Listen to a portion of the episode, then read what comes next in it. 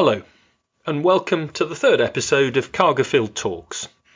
At a time when we can't welcome parents to our school site and communicate as much as we normally do, we hope to share some of our expertise and tackle some of the issues that are facing children and parents in the age range of our school.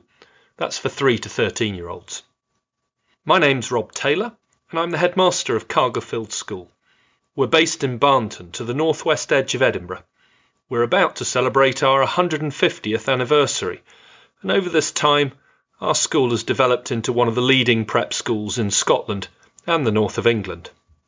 For this, the third of our podcasts, we're going to be looking at issues surrounding reading how to teach children to read, how to encourage them to develop their skills, and to have a lifelong pleasure. Now, you would imagine that as a teacher of English for, well, nearly 30 years, and a headmaster of a junior school for coming up to 13 years, I would have a clear idea of exactly how children learn to read. After all, I've also watched three of my own children develop the skill, and yet this was never something that featured in my own teacher training. And I suppose that I've watched with wonder from afar as young children start to recognise the strange patterns of our alphabet and bring these together to make sounds and then to elicit meaning. It has also prompted me to wonder at the miracle of how children learn and how they make sense of this apparently very complex task. I was therefore especially excited when I got together with Anne Fidello and Vin Parker the two primary one teachers at Cargilfield, each with their own extensive experience of developing children's reading at different stages. And I invited them to share their thoughts on the matter. I started by asking Anne how and when parents should start children with books and reading as early as possible, we'd say just as soon as the children can sit still or lie still. I can't stress the importance of bedtime stories when everybody's snuggled up and happy, and just to develop a love of reading and listening to stories at that point. Um, children, when they're little, can have bath time books, or they can have books they can chew, they can have cloth books, but anything that tells a story that has pictures in it and uh, it's a lovely time to share a story together with mom or dad or granny or brothers or sisters. The children love looking at the pictures and we can talk about the pictures and they love rhyming they love repeating parts of the story they love discussing what people are doing what the characters are doing in the pictures. And just talk about what you read with your child point things out and try to show them the difference eventually between the words and the letters and the pictures. So children will read the pictures and eventually you can show them that the, the, the little marks on the page mean something as well. Get the children to hold the books for themselves, let them see the physical process of moving from the beginning of the book to the end of the book.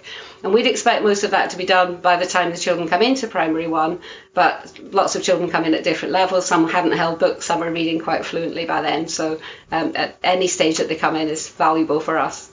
That's great. And and so what's what's the process when children do arrive in primary one at Cargilfield? How, how do you how do you make a start with them? What we do is start off by trying going through the um, the sounds, all the the sounds that they're going to use in their reading, and we teach them one by one. So each day we'd have a new sound, and we teach that sound, and we do lots of stories and actions and songs, all to do with the one sound. And gradually, the children learn all the sounds that they're going to need when they're reading, and we teach them how to blend the sounds together to be able to read the words. We've got a great scheme that we use called Jolly Phonics, which is really good because it's very, very active. Lots of tiny little steps and lots and lots of repetition. So that's the scheme that we mainly follow at school interestingly, I seem to remember when I was young that I used to have a little little word tin that I used to have to read words from a tin. That's obviously not something that happens very much anymore. Well, we do still have the tins and we do still use them when we send them home with the sounds that we're learning. And as the children pick up those sounds, we find that when when they're reading their books, occasionally they'll come across words which we'd like them to be able to read, but they, they haven't got enough phonic knowledge to be able to do that yet. So we call them tricky words because at this stage they just have to learn to read them by sight. We call them tricky things like was, where if a child was trying to read it, they'd sound out w as, ah, And yet, obviously, it, it's not that when you blend it together. So we do still use word tins, but not as much as might have been used before, perhaps. And, and at what point does WAS ah, start to become WAS? Well, that, that, as that's one of the tricky words, then it's it's a sort of look and say technique to learning it, so that when they see it, they know that that pattern of, of letters says the word was. So they learn that some words, the tricky words, they just have to learn what it says rather than trying to blend them. Right. Okay. Interesting. And how do parents help in this process? I mean, how can parents best help? Well, we give the children little um, sounds and words to practice at school, and if they can practice those at home with their parents at night or with adults at night at home, that really helps us a lot because the children become more confident with these letters and sounds um, when they're onto reading books, they can read every night with an adult at home. And we start with just picture books, there's only pictures, and then we add one or two words on each page, and eventually there's a few words in each page. We give them lots and lots of books so they feel they're reading lots of books, and they show them to visitors and grandparents and so on. So they become very confident. Parents can practice their sounds with them every night, and then eventually blending sounds together. Cat to make the word cat. So parents can do lots at home with individual words and with the storybooks. And does the reading process is it just contained with books, or do, do you find that they they're learning to read sort of as they're going around about during their day? Well, oh, the wonderful thing about when the children start to read is that they'll be out with their parents and they'll suddenly start noticing letters that they know. So they'll suddenly start pointing out, say, you know, that that's mummy's letter or that's, you know, the sister's letter and so they sort of all the words around them in the environment, they suddenly realize they can start to read them. They can start to recognize those letters and that they're relevant to them as well. That that must be very exciting. yeah, it's great. It's great when it when they really start to take off. They they just zoom. They just fly with it. When they work out this concept of a, a shape, a black shape in front of them is actually a sound, and they can read it. It's fantastic. I, I wonder for for some parents, is there ever anxiety because they they're concerned that their child isn't seeming to develop as, as fast as others or as quickly as, as they think they ought to? They don't need to worry at all because we, we take the children on from wherever they are when they arrive at school. So if there's if they haven't read anything at all, then we'll progress them from there. If they've started reading already at home, then we'll work with that and take them on further if they're struggling a little bit, we'll notice before parents do usually, and we'll have some intervention with some extra practice with their sounds and their letters and with uh, learning short words. And children all learn at different levels. I've had children that have learned to read at three, children who don't learn to read until they're eight. But by the time they're further up the school, when they're 10 or so, it doesn't matter when they've started reading, they'll all be reading by the age of 10. Um, when you're working with your child at home, just find the right time, not a stressful time, not a time when you're rushed. Try not to read in the car in the morning on the way to school. Just find a quiet, happy time where you can read together. If they don't feel like reading one night, don't force it. Just let the teachers know that they didn't really feel like it and we'll do some the next night or do some extra work in school. Um, think of the kind of books your child enjoys, uh, maybe factual books. Lots of children love Guinness Book of Records, that sort of thing, and lots of children only enjoy fantasy stories. And remember that some countries children don't start to read at all until they're at least seven. So uh, th- th- there's no such thing as a right time to learn to read. Your different your your children would learn to read at different speeds. Your own children, maybe children in the same family, some don't read till they're seven or eight, and some will learn to read before they start school.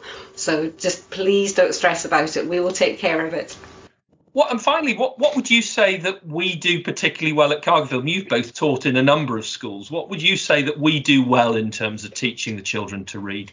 We we place a great emphasis on learning to read and teaching them phonics. So we we give lots and lots of time we spend in the, when the children first arrive with us, actually getting them ready for reading, getting them interested in reading, and getting them excited about learning to read. We've got lots and lots of adult support in the classroom with us, so we can put them into tiny, tiny groups and really focus on what each child needs to take that next step with their reading. Um, we've got uh, lots and lots of of resources to use. I mean, we've built, built up huge amount bookshelves full of resources um, over the years. So there's always something that's at exactly the right level just for that child to make a tiny, tiny little step. And we give them lots and lots of positive praise and awards and recognition for the fact that they're doing something really amazing. And they get very excited about it. Fantastic. Vin, and it's so lovely to hear your thoughts on this. Thank you very much for joining me and um, keep going. Well done. Thanks for all you're doing for our children. Once children are able to move on to selecting their own books, there seems to be nothing to stop them, and very few children, in my experience, fail to be excited by this newly found freedom. There can, however, then be a phase where books and reading lose their wonder perhaps for children at the age of 7 to 10. And sadly, this can become habit forming for the rest of their childhood and even their adult life. I know that this is something that exercises many parents and also teachers, as they struggle to understand why children do not share their own love of books and their own pleasure at turning pages and following a story or a particular train of thought. I wonder as well whether this has become an increasing concern. I've discovered just by some simple research that the number of books sold in the United Kingdom has decreased significantly over the last decade, dropping from over 300 million texts in 2009 to just over 191 million in 2019. That said, 2020 marked the first time since 2012 that book sales in the UK had gone up, surpassing 200 million books sold nationwide that year. Recent figures have also suggested that the period of lockdown saw a significant return to the reading of fiction, and sales for children's books throughout this decade have been, at worst, relatively stable and possibly even showing a reasonable growth.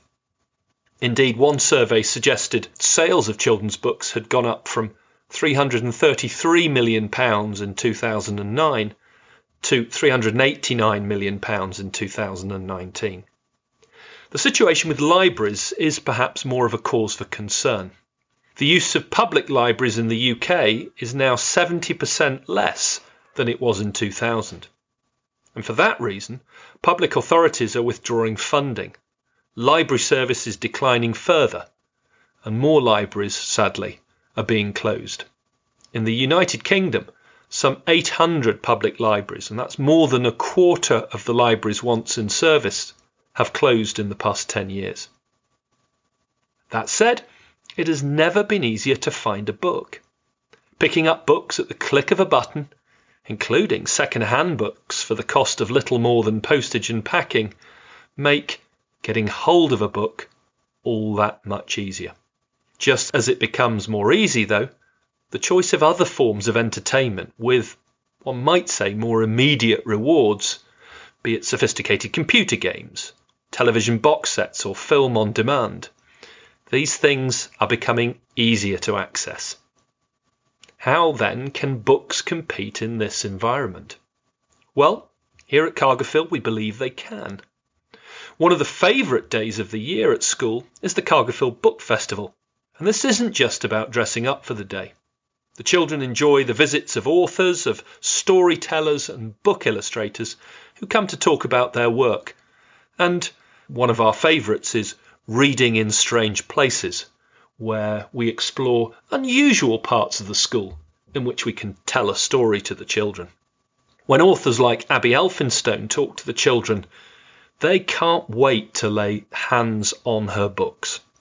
The truth is, that we all know the magic of a story, whether reading to yourself or having it read to you. The first activity on my teacher training course was my group of potential teachers sitting and hearing a story being read to them by our lecturer. We were, I'll be honest, all a bit surprised at first, but it reminded us of how much we enjoyed the experience. And the message to us? Never forget to read to your children. And I have to say, it's the one lesson that has never failed in 30 years of teaching. But how do we capture the more reluctant reader? I sat down with David Walker, Cargilfield's assistant headmaster, and Anjali Delakia, our academic deputy head. And between them, they are the English teachers to our Form 5 children. That's those children aged 9 and turning 10. They had lots of thoughts about encouraging children to read. And that was the first question that I put to them. Well, I think it all starts at home, to be honest. Having lots of books accessible around the house, bookshelves, uh, sort of overflowing with different type of books on a coffee table, bedrooms. Children just need a, a quiet place at home to be encouraged to read, I think. And that is obviously before bedtime. Uh, regular bedtime stories, I think, is really good. Whether whether that's um, a book the child can read themselves or something a bit more advanced, which they'll enjoy that storyline. I think it's important. I think having that sort of phone-free environment for parents as well. I think I think we all we all love reading. I think especially during lockdown, uh, we've all enjoyed picking up books more often and putting the phone away as we've been on a screen, and just having a dedicated half an hour slot for reading and talking to your child about what they're reading to sort of test their comprehension and talk about characters and that sort of thing in a book, I, think it's really important. So not just passive reading, make it sort of interactive and talk about books. You wouldn't say that a sort of bedtime story is, is simply the preserve of much younger children. Oh no, no. I, I, my son at the moment he loves reading to me, so Uh, as well as me reading him a bedtime story, he will read us a sort of bedtime story or an early evening story and reading out loud and changing voices for characters and that sort of thing. I think it, it, it's it's a fantastic thing to do. I think as well that all reading is good reading. So if you don't have time one day to have a dedicated half an hour, that's okay. Reading cereal packets, reading leaflets, talking about what you're reading, explaining what they mean is is all engaging with reading and i think children like to do that. They like to understand what all these things are around them. So you know that kind of thing is really positive as well. I'd say boys in particular uh, are often tagged with being reluctant readers and they can be a little bit slow slower than girls to to get started. But you know reading be it the beano sports biographies non-fiction books, I think that's really important as well, exposing them to different genre. Yeah, I agree. And I think at school they get a lot of different things coming at them, and we read a lot of fiction in class. We also have dedicated reading periods every day in school. So there's a lot coming at them. If they choose at home to read a book about sharks, or they've got a particular interest in, I don't know, insects or something, that's great our new timetable that we've been operating on, where teachers at the moment are sort of taking reading in, in classrooms, has actually provided a really good opportunity for, for teachers to set that example to the children and get their own books out for 10, 15 minutes and be positive role models. I think that's really been a real uh, bonus of our of changing our daily routine at the moment. I can imagine that many parents would ask the question what else they can be doing to encourage reading within their family. You've made some suggestions. Do you have any other thoughts? I think going out and about. So, bookshops are reopening. There's some in Edinburgh which positively encourage you to come in. Some of them have reading sessions with children and things like that, looking those up on the internet, seeing what's about. Going to libraries, they're all opening again. And I know my own children really enjoyed some of the sessions that run at libraries, reading sessions, and it allows children that element of choice in what they're doing. So, not just what you've got at home, but other things you can find out there that perhaps we haven't heard of yet, new and upcoming authors that their friends have told them about, find in bookshops, find in libraries. You know, that's all really positive stuff. And David, obviously, we've been struggling over the last year because you know we haven't been able to operate our own library. I mean, is that something that you think's had an impact? Yes, I think uh, the, the, the library at Cargilfield, everyone comments about it, don't they? You know, we've got the, the fire lit almost every day of the year, bean bags, sofas. It, it's a really um, cozy environment, and I, I know we've, we've got plans to slowly redevelop it. But children sitting in there uh, in their own time at break time. I think they've really missed just being able to browse books. I think that's really important. Pick up a book, read the back, read a few pages, put it away, and choose another one. That that's something that really has been lacking over the last couple of terms, I think. And once the library reopens and becomes that beating heart of the school, I think I think all we all notice um, what an important part it plays within school life. I well, I absolutely agree with that, and I don't think it it can't come too soon for us being able to get that back up and running. You were alluding there to, to some of the things that you think we do well at Cargilfield. Are there other things? I think there are. Our new head of English, uh, Nicola Lyle, she's restarted, reinstigated um, the book swap shop just before first lockdown, and where children can bring in books that they've read and really enjoyed, bring them into school and take them around classrooms, and children uh, take potluck and pick a book out that um, uh, someone else has donated, uh, and just get people sharing and talking about books. I think that has been a really uh, positive way we've we've helped to encourage book reading. And also in the last two or three years, we've had our book festival. There's other remote technology that works really well. Sometimes parents say to me, I don't know what book they should be reading. And there are all kinds of websites now that you can just go into, put in the genre that you're interested in, the age of your child, and it will spit out a whole range of recommendations and sometimes allow you to read the first couple of pages and see if that's the kind of thing you're interested in. We also put together the list that our children have made of their favourite books that we share as well with our classes.